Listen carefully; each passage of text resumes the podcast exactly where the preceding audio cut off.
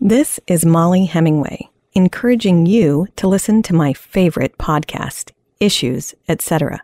Every day you get in-depth interviews with host Todd Wilken asking expert guests substantive, thought-provoking questions on all of the important news and issues of our day. The expert guests are in culture, law, ethics, philosophy, theology, and apologetics. Expert guests, expansive topics, always extolling Christ, issues, etc. Yeah, the new gender order speaks to a kind of queered manhood and queered womanhood. And really, it all kind of blends down into one androgynous gender smoothie. The majority of women who are post abortive say that they would have kept their child had they had the emotional and financial resources to do so. So we need to speak to her and we need to support her. It's really become a cacophony of bizarreness within evangelicalism in the NAR as they try to out Jewish each other in kind of resurrecting and trying to smuggle in to Christianity practices that are Jewish. See, the Creator has established an order, and it's our job to honor it. So the pastor stands in the stead of the head. The head is male. This is not because we're anti woman, it's because we're pro Christ farmers in South Dakota listen to issues, etc., while combining our corn and feeding the world. The numbers don't lie. By almost any metric you choose, men in our society today are not doing well emotionally, psychologically. They simply are not doing well. They're being told constantly by the culture that they are no longer helpful, that they're no longer needed, maybe that they're even toxic, that their presence is not only unnecessary but unwanted.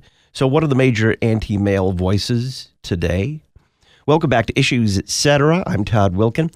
Thanks for tuning us in live on this Tuesday afternoon, the 3rd of October. Joining us to talk about the need for masculine men, Dr. Owen Strachan. He's provost and research professor of theology at Grace Bible Theological Seminary, senior fellow for the Center for Biblical Worldview at the Family Research Council, and author of several books, including his latest, The War on Men why society hates them, and why we need them. Dr. Strachan, welcome back. Thank you. So good to be back with you. You say that there are no strong men in natural terms. What do you mean by that? I mean that in God centered perspective, none of us can say that just as God is strong, we are strong.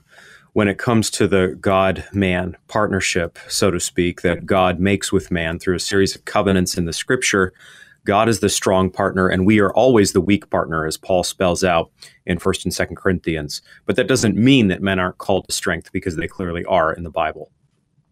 You write about an ongoing revolution that requires men, and especially Christian men, to be re educated. And you call it the new pagan ideology. What do you mean by that? I mean that in terms of our Western elitist culture, the idea of strong manhood is now considered toxic. And so for men to even want to be strong is now seen as not just a negative reality, but almost the negative reality of our entire society. We're told that we need to smash the patriarchy today. We're told that the future is female. And again, we're told that masculinity is toxic. And what that all ends up meaning is that men who are assertive, who are aggressive, who take risks, who are stoic in terms of their emotional life, who try to build things from a kind of dominion taking mindset. All of these kind of men are now outmoded and they need to be feminized. They need to embrace a social perspective and discard their anti-social mentality. And so strong manhood today is seen as the problem, where I read strong manhood in biblical terms as the solution by the grace of God. What is the new gender order? Yeah, the new gender order speaks to a kind of queered manhood and queered womanhood. And really, it all kind of blends down into one androgynous gender smoothie. That's really where we are today. And that's what our culture wants us to drink in a slightly strange image here. Our culture wants us not to think that there is such a thing as defined manhood and defined womanhood. Not that boys should be raised to be men and raised to be strong men for the good of women and children, and that women should understand themselves as nurturers and made a certain way and a feminine disposition for the good of their families and even their very selves. No, instead, there are no roles for the sexes. There is no hard and fast understanding of manhood and womanhood at all those kind of ideas uh, hearken to halcyon days, evil days, actually, when people used to believe in these rigid stereotypes.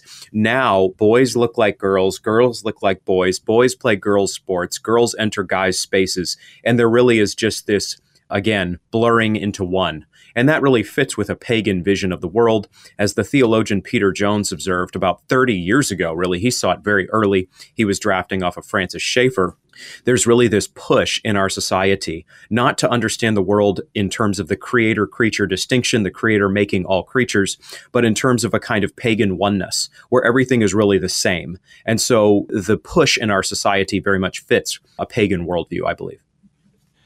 You write about some public figures that have, and many of them are not Christian or overtly Christian, that have become our culture's surrogate fathers. Who are they and why are young men and Christians flocking to them.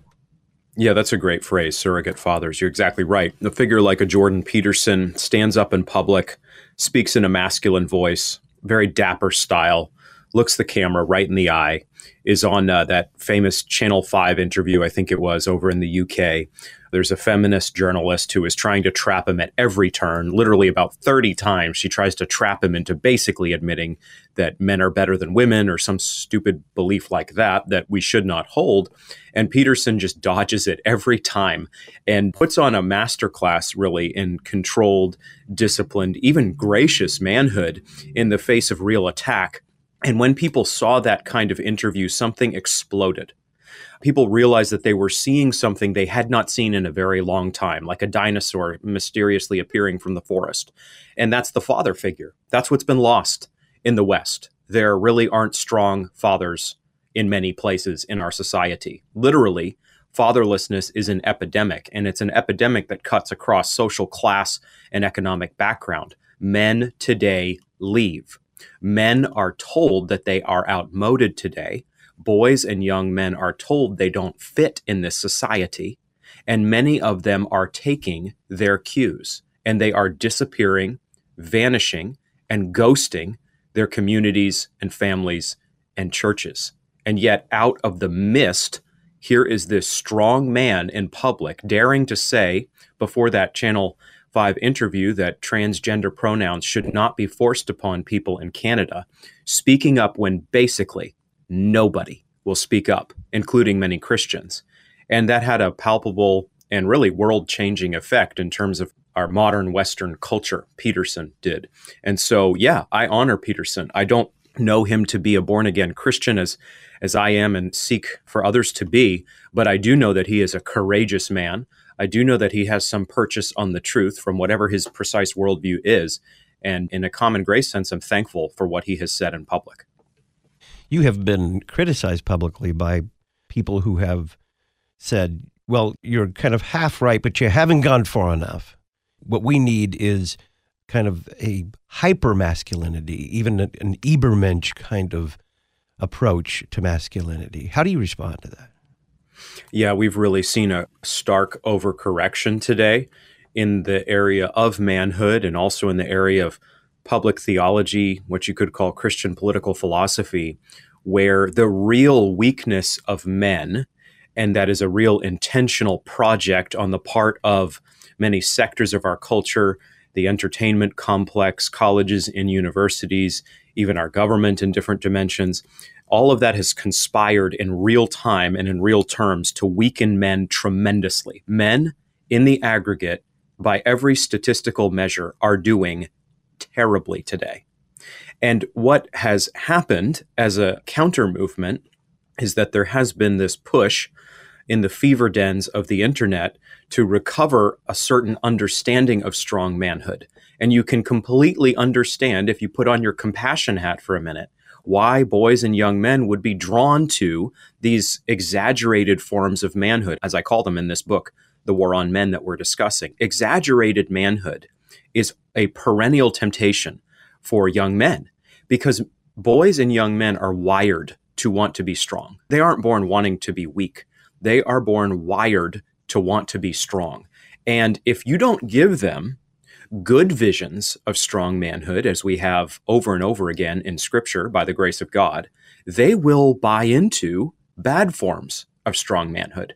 And that's what you see on Instagram with these influencers who have Bugattis and former kickboxer like Andrew Tate who looks like a coiled snake about to strike and looks into the camera and doesn't blink and says truth as he understands it, that is, on a range of issues and says some very terrible things and stands for some very terrible things. But you have to understand that is going to be tremendously appealing to young men in a very soft, weak, passive context when strong men arise, including strong men who do not hold good views that is nonetheless going to be very appealing to lots of boys and young men. So here's the deal we have to give them a better alternative. We have to give them the true man, Jesus Christ, who definitely is that embodiment of strength that they are looking for, but also is a controlled, disciplined, loving, gentle, kind man. So, biblical manhood, powered by the gospel of grace, is full orbed, multidimensional manhood, unlike the cartoonish versions you're seeing out there in our culture. You mentioned that by every measure, men are doing poorly. Give us some examples of that. What are those measures? Post lockdown era, for every one woman, young woman who drops out of college, seven young men drop out of college.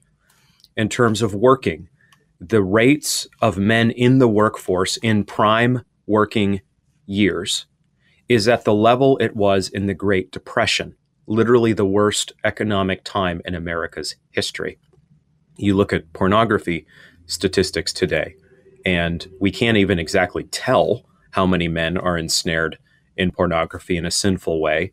And yet it's anywhere from half of all men to all men who are embracing and using pornography on a semi regular basis. Men are not going to church. For every six women who go to church, four men go to church.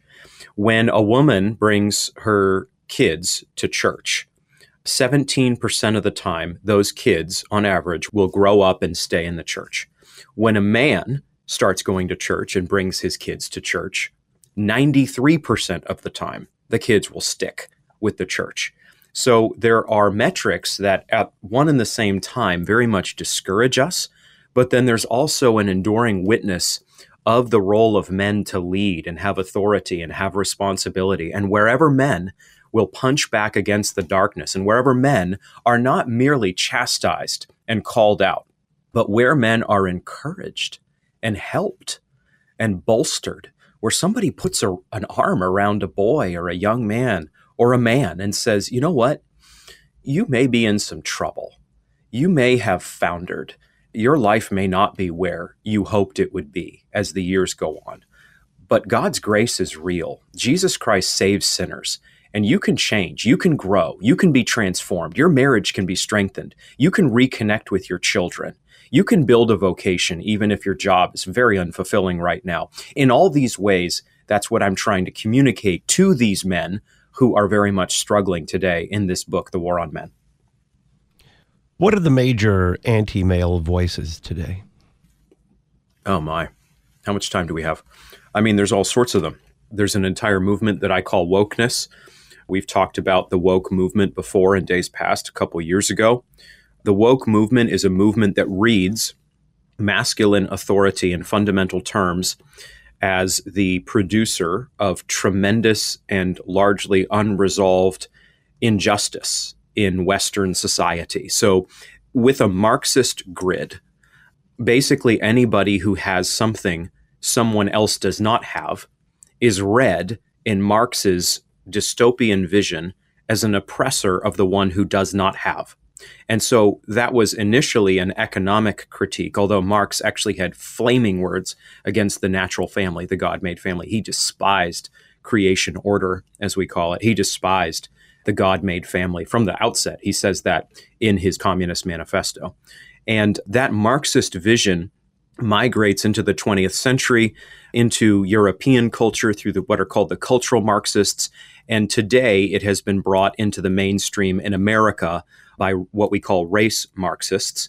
And suffice it to say that the woke project reads strong manhood, men asserting themselves, men stepping up, men taking responsibility, just as feminists of various waves read men in this same delusional way, as being fundamentally flawed for wanting responsibility and taking responsibility and having leadership. That is an inequity and that is an injustice. So there's a synchronicity of how woke thinkers read the world and how feminist thinkers read the world. And the core idea is that it is evil for men to have headship in the home and of their wife in the family and of their children by extension. And it is evil and wrong and oppressive for men to be the elders and shepherds and teachers of the local church. And it is furthermore wrong for men to have leadership and responsibility in the public square.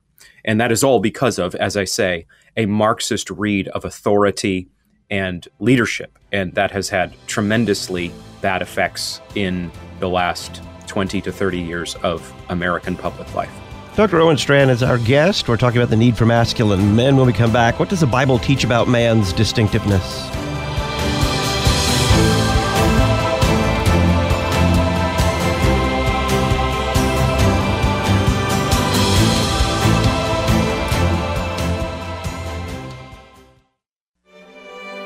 We know that you want to build your family on the right foundation from the very start the foundation of Jesus Christ. Concordia Publishing House offers more than 8,000 products for churches, schools, and homes, dedicated customer service, and an experienced staff to help you focus on what matters most. Click to connect at cph.org. Concordia Publishing House, listening, responding, providing for God's people. Concordia Publishing House, cph.org.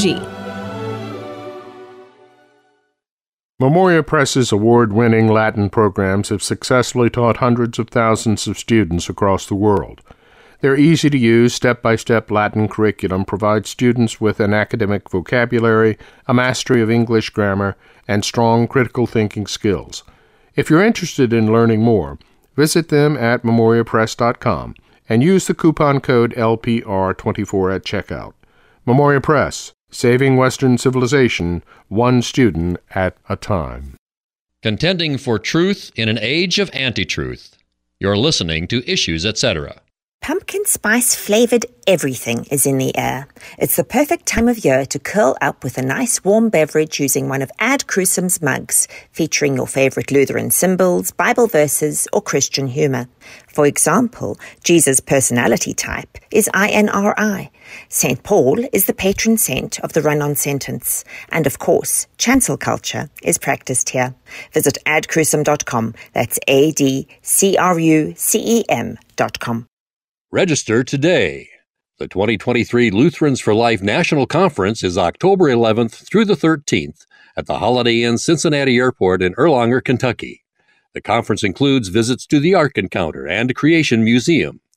Online registration is open now with early bird pricing at lutheransforlife.org/conference.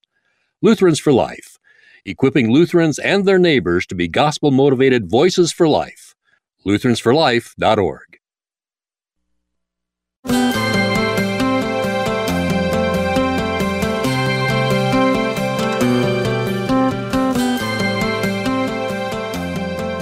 Dr. Owen Strachan is our guest. He's author of the book The War on Men Why Society Hates Them and Why We Need Them. I'm Todd Wilken. This is Issues, etc.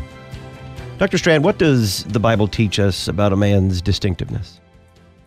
The man is made by God and he is intentionally designed by God for the roles that God has given men to play. In Genesis 2:15, the Lord gives Adam a key part of his charter as a man. He tells him that his calling is to work and keep or protect the garden. So right off the bat, we learn that men are called to be workers by God and men are called to be protectors.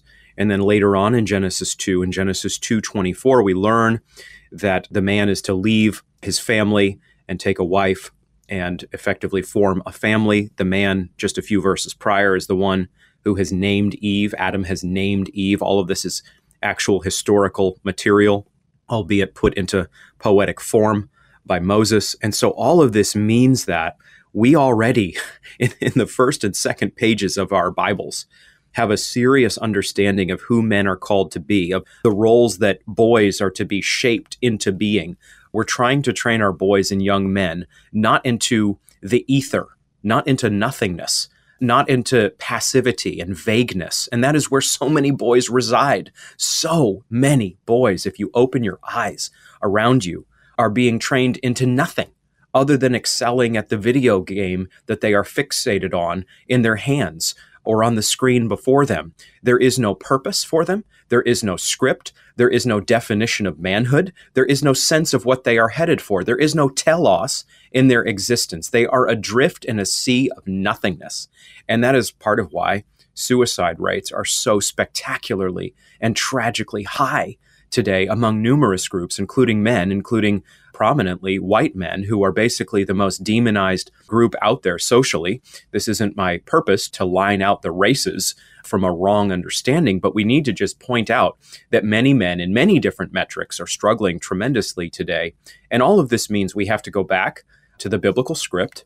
And again, we have to raise boys into something.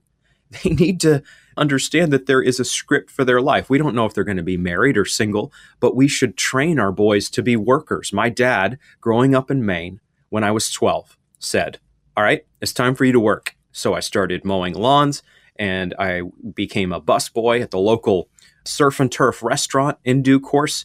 And I raked blueberries in blueberry fields. And it was hard work and it was not very much fun. And I'm sure I grumbled far more than I should have. And yet, even though I don't do that kind of work today, I look back and I am beyond grateful to my father for training me to work. Boys, that's just one of the dimensions I've spelled out here, and we're getting a little long in this answer, but let me just say that. If boys are listless and aimless and not working, that's not like a minor problem. That's not like 129th of their identity. Boys are made to be workers. But our society, honestly, Todd, is just failing boys in this respect. What models of manhood do we find in the Old Testament? Well, we have a bunch of deficient models. You have Samson as an exaggerated man who lives by his sight and his desires and just goes and gets whatever he wants with no thought to God's calling on his life, God's tremendous blessing of him. You've got the angry man in uh, Genesis 4. I believe there's these four deficient types of manhood found in the Old Testament. The first is the exaggerated man, Samson. The second is the angry man, Cain who literally kills his brother because his brother offers a better sacrifice than he does. And that speaks to the common sinful pattern of men that men have undisciplined tempers and that wreaks havoc on their surroundings. It's not that men are worse sinners than women because they are not, but it is that the outsized aggression with men having on average two to 3,000% more testosterone than women and 50 to 60% more upper body strength than women means that the sins of men really can do serious damage. So we have to very much die to our anger, to our temper as men, and embrace the peace and the shalom that is found in the gospel of Jesus Christ, the blood of Jesus Christ. And then there's the soft man. You find that in Gideon in the book of Judges, where he is timid and passive and desperately afraid of taking any step of faith, seemingly. And yet God is patient with him, even as God is patient with Samson. And God uses Gideon for his purposes in a tremendous fashion. And you also have the lost man, fourthly. You have Adam disappearing, almost melting away into nothingness in Genesis 3 as the serpent comes and attacks Adam's wife, Eve and gets her to be deceived. Adam basically does nothing. He doesn't step up and keep the words of Genesis 2:15. He doesn't protect the garden. He disappears. And so we have a lot of lost men, I believe. But the fifth category is the encouraging one and the one I spend the lion's share of the time on in this book, The War on Men, and that's the strong man. It's not a man who is strong in himself. It's not a man who stoically pulls himself up by his bootstraps, but it is a man like a David who is actually not a very impressive young man physically, at least in terms of how you would see him, but nonetheless is very courageous, very skilled as a warrior, though again, he may not look like that at first sight, and then is the only man who is willing to go out to battle against Goliath and strike down the Philistine champion, who is probably almost double his size. So in David, we have a forerunner of Jesus Christ. We have a forerunner of the Messiah. Jesus is going to be called the root of David. Jesus is going to be called the son of David throughout the New Testament, particularly in the Gospels. And so there's a linkage between David as the warrior king, the one who saves his people in that role, and Jesus as the greater warrior king who will die on the cross for the sins of his people and face down the greater Goliath on the field of greatest battle. How is Jesus the true man? Jesus is the one who I would argue fulfills God's design for men in those leader, protector, and provider roles. Jesus is the one who perfectly embodies humanity for all men and all women who will come to faith. And Jesus is the one who perfectly embodies manhood. So this doesn't mean that women can't really access Jesus as their Lord and Savior because they're not a man. That's not the case we're making. Everyone can know Jesus and be loved by Jesus as they turn from their sin and repent and trust Christ. And yet, there is also this calling on the part of a husband, for example, in Ephesians 5 22 to 33, to, by the grace of God, image Jesus Christ in laying down our lives for our wife, to wash her with the water of the word, Ephesians 5 26, to love our wife. And that doesn't mean a kind of checking of the box, like, hey, man, do you love your wife today? Check box, check box, and then it's done. No, the calling of a man to love his wife is a comprehensive call. It's a continual upward climb for a man who must battle his own sin in this great pursuit, just as it is the fundamental calling of a wife to submit to her husband and, and love him in that way and submit to him, Paul says, in everything, not in sin, of course, he doesn't mean, but to submit to him and see his leadership in a wonderful way as a gift of God, not a perfect stewardship on the part of a man or a woman in these respects, but fundamentally, the scripture does not pit women and men against one another. And it certainly does not call women to see male headship as an evil reality. Contra, very much contra, Marx. It calls instead there to be in the home this man who is striving to be like Christ,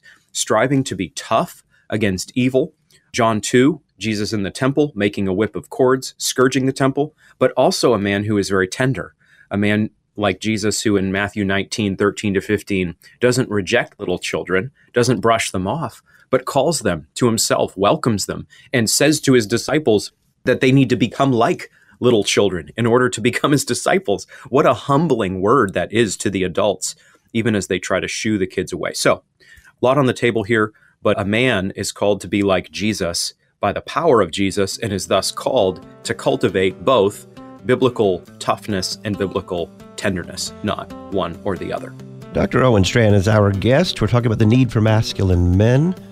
What does the New Testament show us man and his God given vocations are?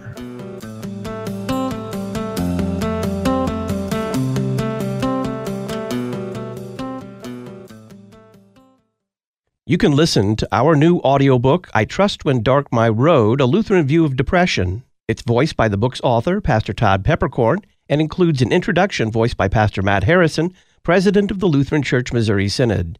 Just go to issuesetc.org, enter your email address, and we'll send you a link to the audiobook, I Trust When Dark My Road, A Lutheran View of Depression.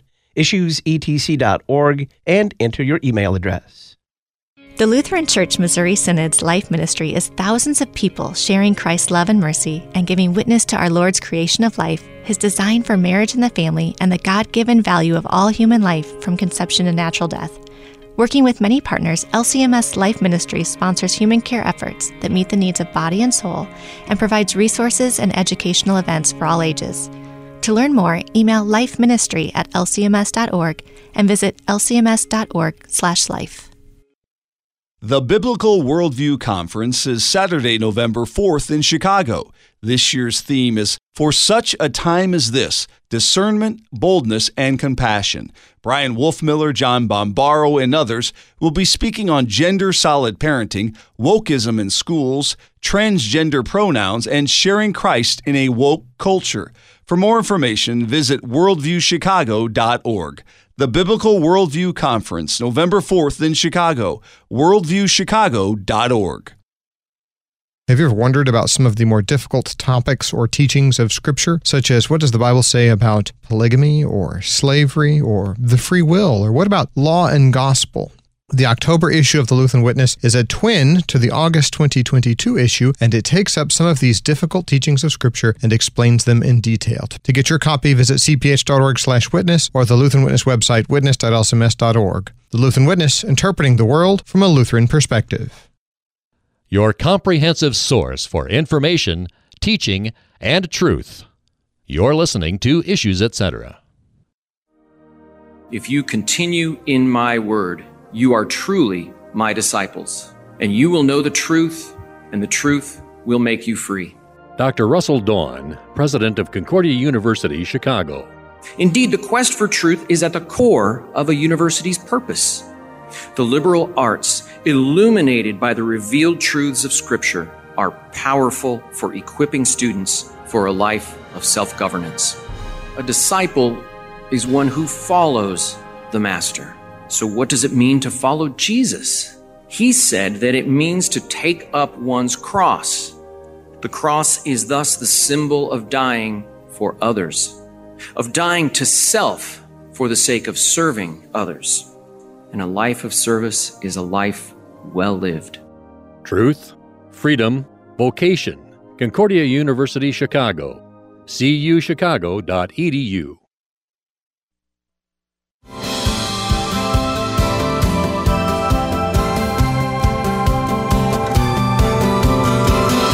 Folks, October is Pastor Appreciation Month. You'll find great ideas for your pastor at adcrucem.com, A-D-C-R-U-C-E-M.com. We're talking about the need for masculine men. Dr. Owen Strachan is our guest, provost and research professor of theology at Grace Bible Theological Seminary, senior fellow for the Center for Biblical Worldview at the Family Research Council, and author of several books, including his latest, The War on Men Why Society Hates Them and Why We Need Them. Dr. Strachan, what does the New Testament show us about man and his God given vocations? Well, it honors man in his callings. It helps us understand that it is very good for men to be men as God made them. God does not want men to try to be boys or to try to be women. God wants men to be men. And there's this repeated message in both the Old Testament and the New. There's a crimson thread between them in which men are called to be strong. You think of 1 Kings 2 2. David, on his deathbed, says to his son Solomon, Be strong and show yourself a man. And then he goes on to talk about where that strength is found. It's found in following God and obeying God by the grace of God. And so that call echoes through the ages and it reaches men even today when the nobility of men has been ripped away from them when the very concept of manhood, strong manhood, is laughed at and snarked against. In this day, there is a better call, and it is the biblical call. And again, it echoes, it still speaks. And David still calls men today to that standard. We may not have foes to fight on behalf of the Israelite army or something like this today, but we too are called, I believe, to be strong in the grace of God and prove that we are a man. And that's said in so many words in the New Testament by Paul. In 1 Corinthians 16 13, he tells the Corinthian church to act like men, andrizesthe in the Greek. So he coins a word that means basically be manly. And he's saying that to the whole body. And that means that I think at base, men are called to be courageous and strong and step up and be self sacrificing for the good of others in the image of Christ. These are calls that are altogether lost today strong men today are read as the problem. If you really want a summary of the the argument I'm making in this book, and I think the problems before us, it's this strong men are seen today as the problem. When in fact, in biblical terms, and even in the witness just of common sense, strong men are the solution by the grace of God. When you have evil men in the world, you do not make the world safer when you extract the testosterone from boys, when you so medicate boys that they have no masculine instincts anymore, when you feed them a dumbed down plastic artificial life on devices such that they take no risks and build no great works. that is not making the world better. That's how our culture communicates to us. It's the dead level opposite. There are evil men in the world, and you need strong, good men to face them down and fight them. You need dangerous men, understood in the right way, not men who menace women and children, but men who have God given strength, men who cultivate their body, men who step up in appropriate form. And when there is a threat in the camp, meet it. But we have fewer and fewer of those kind of men today. How does a man's physical distinctiveness prepare him for those very vocations you've discussed? I've referenced it already, but I think the very wiring of a man speaks to his identity. Of course, scripture is our ultimate authority. And yet we need to also be very clear that God made manhood and God made womanhood. So he's good at what he does. He wired men to have 2,000 to 3,000% more testosterone than women on average. He wired men to have 50 to 60% more upper body strength than women on average. He wired men in the kind of psychological mental dimension to be much more compartmentalization focused than women. Women are much more boundaryless in terms of their emotional life. That's part of what makes them such a good multitasking nurturer in typical terms. They can handle the madness of the boisterous family home in a way that can be much more difficult for men. And I'm not getting men off the hook here, but there's just a God given capacity for women as nurturers. You see this witnessed even in Proverbs 31 to do all sorts of tasks flit between homeschooling and handling a crisis and then placing this order for the right pillows and then go buy the good meal and cook the meal and then disciple the kids by reading them a good story and etc and so on. It's not that men don't multitask too of course they do but it is that men also are wired to compartmentalize. And that fits perfectly with the task of provision. What does a man have to do to provide for his family? Well he has to actually not be boundaryless in terms of his mental life, his social life. He has to close off some of that and he has to really focus in order to do his job well. That can easily be a weakness for men, but it can also very much be a strength. When a man is at war, you don't want men who are sitting in the trench stressing about how everyone around them is feeling. They have to be careful and wise, of course, but you want men who can focus on the task at hand, who can be away from their family, though it's very difficult, for nine months at a time and kill the bad guy. You need that. But our culture says the masculine tendency to compartmentalize is bad and men need to be more like women. Well, men do need to cultivate empathy and love and listening and these kind of skills. But that is not to say that the way God has designed men is itself broken or toxic. It simply is not. And we need to go a long ways down the road, Todd, in recovering the physiological goodness of masculine wiring from God. In that vein, how does the New Testament speak about man's personal and social distinctiveness? Well, the New Testament helps us understand that men need to develop in their capacity to understand their wife if they are called to marriage, as most men are. Every man, therefore, is enrolled on day one at the wedding ceremony itself in an advanced degree of study program called Understanding Women, 1 Peter 3 7. And that is not a discipline, as I myself can attest, that you grasp and master in a single week. It takes a long time. And uh, it calls men out of themselves, out of selfishness, out of a sinful form of compartmentalization where men just do what they want. They do their provider work Monday to Friday, and then they just lose themselves in whatever hobbies or pursuits or golf or whatever it may be on Saturday and barely even check in because that's what they want to do. Well, there are things men can do that are masculine hobbies and pursuits and recreational activities, of course, but God's word, God's gospel calls men to cultivate understanding and tenderness and love of their wife. So that's one example how, yes, men are wired a certain way, and men aren't supposed to try to become a woman. Uh uh No, sir. And yet, men are supposed to develop capacities in numerous dimensions. Men are supposed to be able to communicate truth, for example. You think about the calling of an elder and how they are supposed to be those who communicate truth. They're able to teach, Paul says. in 1 Timothy 3. And though every man is not called to be an elder in the local church, I do think that that speaks to the need for boys and young men to develop abilities of communication. What are young men tempted to do? This is what our culture calls toxic, in part.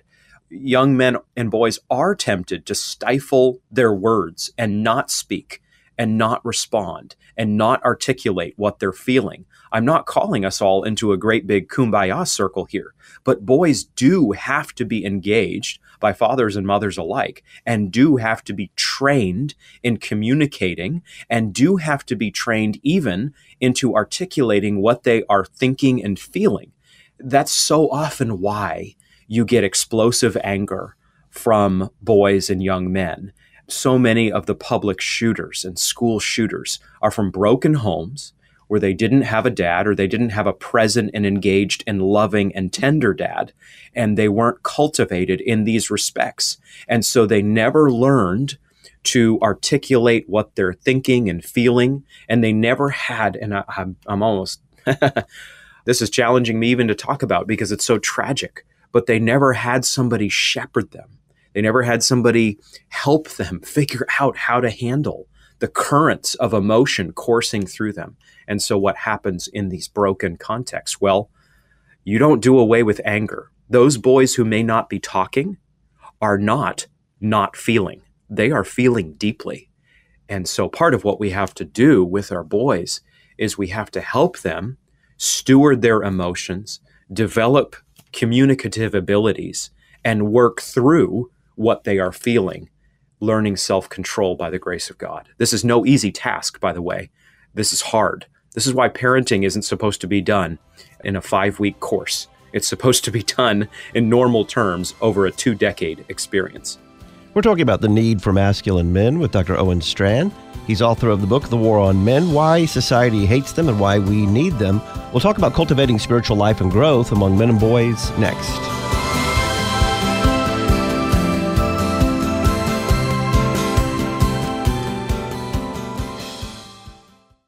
Thanks to our beloved on demand listeners, Issues Etc. consistently ranks among the top podcasts in religion and spirituality.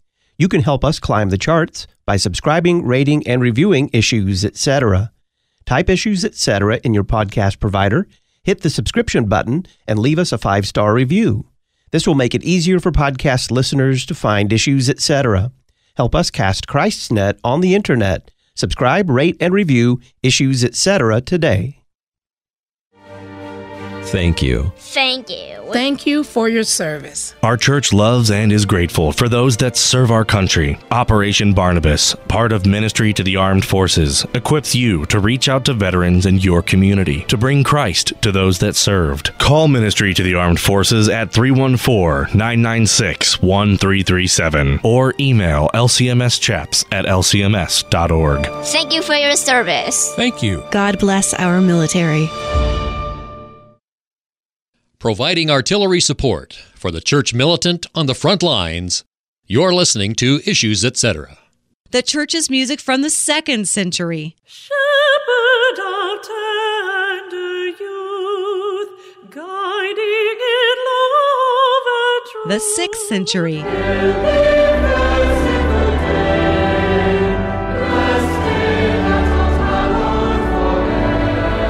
The 12th century.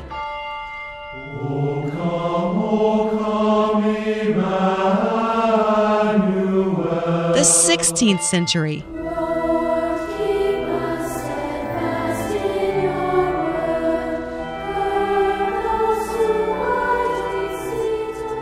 The 21st century.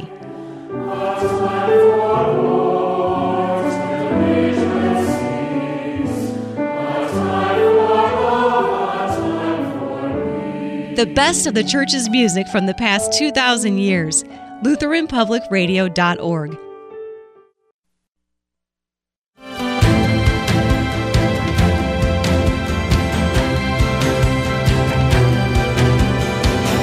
Welcome back to Issues Etc. I'm Todd Wilken. We're talking about the need for masculine men. Dr. Owen Strachan is our guest. He is Senior Fellow for the Center for Biblical Worldview at the Family Research Council and author of the new book, The War on Men Why Society Hates Them and Why We Need Them. Dr. Strachan, how do we cultivate spiritual life and growth among men and boys? We help them understand that the church is not first and foremost for women. The church is for men and women alike. And we have to help them understand that Jesus is not somebody who just wants to give them a cup of hot cocoa and then give them a snuggie to wear all the time. Jesus is a savior of wonderful love and tenderness and kindness. And yet, Jesus is also a warrior king. And I think that dimension of Christology has largely been lost in the church. And so I talk about this in The War on Men. I also have a book to follow in January called The Warrior Savior. So these things blend for me in terms of multiple projects. But suffice it to say that in Scripture, you have things said about Jesus like 1 John 3 8, the reason the Son of God appeared was to destroy the works of the devil. It's not that that will only speak to men, because that will very much speak to women as well, especially women who have perhaps even suffered at the hands of godless fathers or cruel men. What all of us need is the true Jesus not the Jesus of American cultural imagining, but the true Jesus. And the true Jesus, as I'm at pains to say, is very tender. Yes, and a lot of churches in some form understand that. But the true Jesus is also the warrior we need. He is also the righteous king that we crave. He is the one, Hebrews 2 14 to 18, who faces down our greatest foe, death, as wielded by the devil. And through his blood, defeats the power of sin and the specter of death. And I think if you just preach the biblical Jesus in all dimensions, not one alone for women and one for men, no, no, no. Preach the whole Christ, as Sinclair Ferguson has rightly said, to everybody. And what you will find as you preach the whole counsel of God is that that is going to wake men up, even as it is going to wake women up. We don't have to worry about making the Bible relevant. We don't have to fret about the next generation. What we need to do is simply let the word of God speak. And we need to preach all corners of scripture. And we need to give people these wild Old Testament stories and narratives that are pulsing with drama. And we need to give them the life of Jesus Christ. And we need to help them understand the mission of the church in Acts. If we will let the Bible speak again and not try to sand it down or confine it, or quiet it, then I think you will go a good long ways to reaching men. You talk about ennobling men. What do you mean? Well, I think that men have had their manly nobility ripped from them. And I don't think that they think of being a man as a God honoring good. I think that many men have heard the cultural cues. They've heard that their strong manhood instincts are toxic and though they may not like that teaching, as they should not, they should altogether reject the claim that they are toxic. They should reject it six days a week and twice on Sunday. They don't know where to go. They don't know what to replace that with. They don't know how to steward the anger they feel at not fitting into American society and at being condescended to and effectively told that women are superior to men. There is no zero sum competition between the sexes. God makes the sexes complementary. God makes the sexes to live together, to work together, to enjoy the gifts of God's grace in this fallen world together, post Genesis 3. But men don't feel like they fit today. Men don't feel like they have a place. And men feel and are told that they are idiots and goofballs and they're inferior to women. So, what I want to do in the war on men is simply say to men, all of that is a lie. You do have real sins and failings just as I do. You need to crucify those. You may have actually blundered in your sin. You may have broken things. There may be real pain right now in your life, in your marriage, in your family, with your kids. There may be real difficulties vocationally. You may not have a purpose in life. This is where lots of men are. This is what the stats tell us. And yet, you can rise and build like Nehemiah. You can become something greater than you are through the grace of God. God will restore to you the years that the locust has eaten. God is in the business of saving sinners. God loves it when prodigals return home. God always keeps the porch light on for prodigals to return. But even stronger than that, God is the one throughout Scripture who goes into the darkness. He's not just sitting on the porch. Jesus Christ is on a rescue mission, search and rescue, and he goes out into the darkness at midnight when nobody else wants to go out, when everybody else in the party goes back home to their warm bed, and Jesus tracks down one lost sheep. He leaves the 99 to find one. And so I pray that basically above all else, men hear that in this book and know that they can rise once more in God. Why is it necessary for the husband to honor his wife and for boys to honor their mothers? Because God has not made men alone to be honored. God has made everything just right. Our pagan context despises creation order.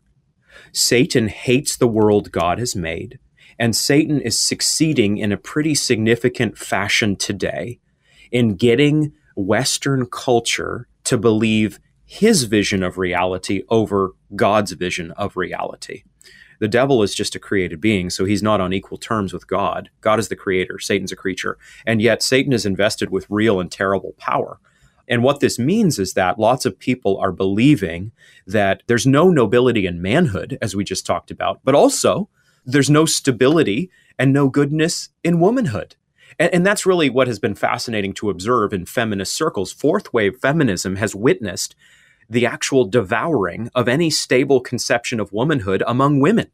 So, in the feminist movement itself, you've had this face down between transgender advocates and traditional feminists. And guess who has won largely? It's the transgender side. So, what this means is that the goodness of God's created order is lost and men don't see themselves as God made beings. And now women don't see themselves as God made beings. And men don't know what they're made for and what they're called to do. And women don't know what they're made for and called to do. And Satan loves all of this. Satan loves chaos. Satan loves breaking down order. And what the gospel does when it saves a man or a woman is it calls men and women back to God's design, to embrace God's beautiful design. You see a little picture of this very quickly. I'll say this in 1 Corinthians 11. Ancient Corinth is a very pagan context like ours. There's androgynous temple prostitutes in Corinth who service all customers. And there's very much a kind of blurring of the lines in terms consonant with what we have been discussing in this podcast and this show. And, and what that means is that Paul has a tremendous opportunity to say to the Corinthian church, just, just trust Jesus and the way you look, the way you dress, it doesn't really matter. We don't want to upset the pagans. That's the opposite of what Paul says to the church. He calls them back to the goodness of God's design. He calls women to image their womanhood and their submission to their husband in terms of their hair length, having longer hair. He says that a woman's longer hair is her glory, where a man's glory is not that. A man is to look distinct from a woman. So, so there's a little picture, Todd, of the goodness of the distinctiveness of the sexes. And Satan despises all of that distinctiveness. But to put this positively, we have an amazing evangelistic and doxological opportunity today to image the goodness of God's design, to reject the culture's lies and embrace God's good truth. Why do you say that repentance is a vital part of being a biblical man? Because being a biblical man is not about exalting self, it is about embracing humility. A strong man is not a man who can admit no weakness contrary to the way every last one of us husbands and fathers has acted at some point in our human existence, we actually do get directions wrong on occasion. We are sometimes given ample help from the passenger side of things, and let that be said and believed as well. And so, men are those who are called to be humble by God. Men are not called to project strength and pretend that we have no weaknesses. And this is really what separates biblical gospel powered manhood from cultural versions of manhood. There are actually a surprising chorus of voices out there who call men to be strong today, but a lot of those voices don't call men to be humble. And the deal is, we are not strong when we are proud. that's when we're at our weakest point. We are actually strong, meaning strong in a God centered way, when we are humble.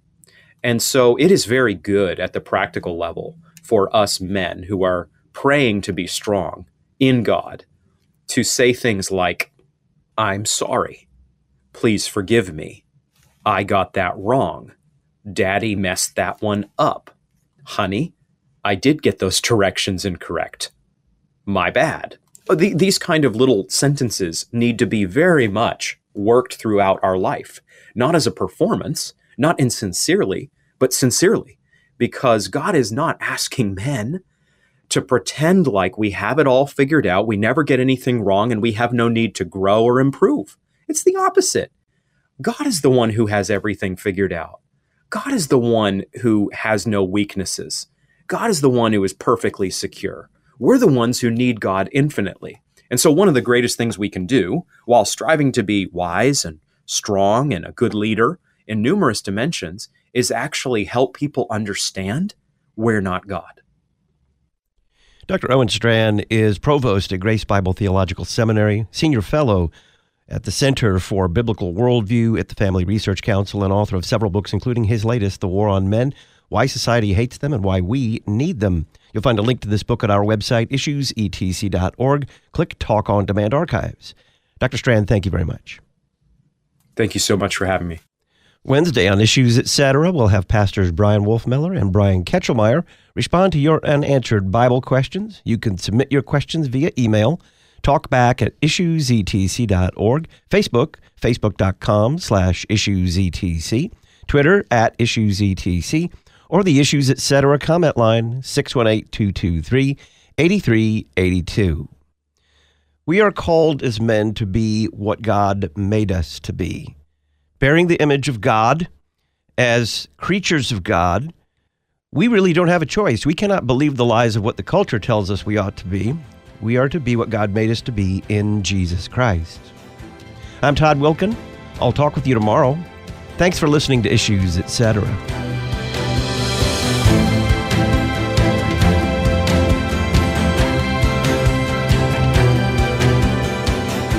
Listen weekday afternoons to Pastor Todd Wilken and guests on Issues Etc. Issues Etc. is a listener supported program. Your financial support is vital for the continuation and expansion of this worldwide outreach. Our mailing address, Issues Etc., P.O. Box 83, Collinsville, Illinois 62234.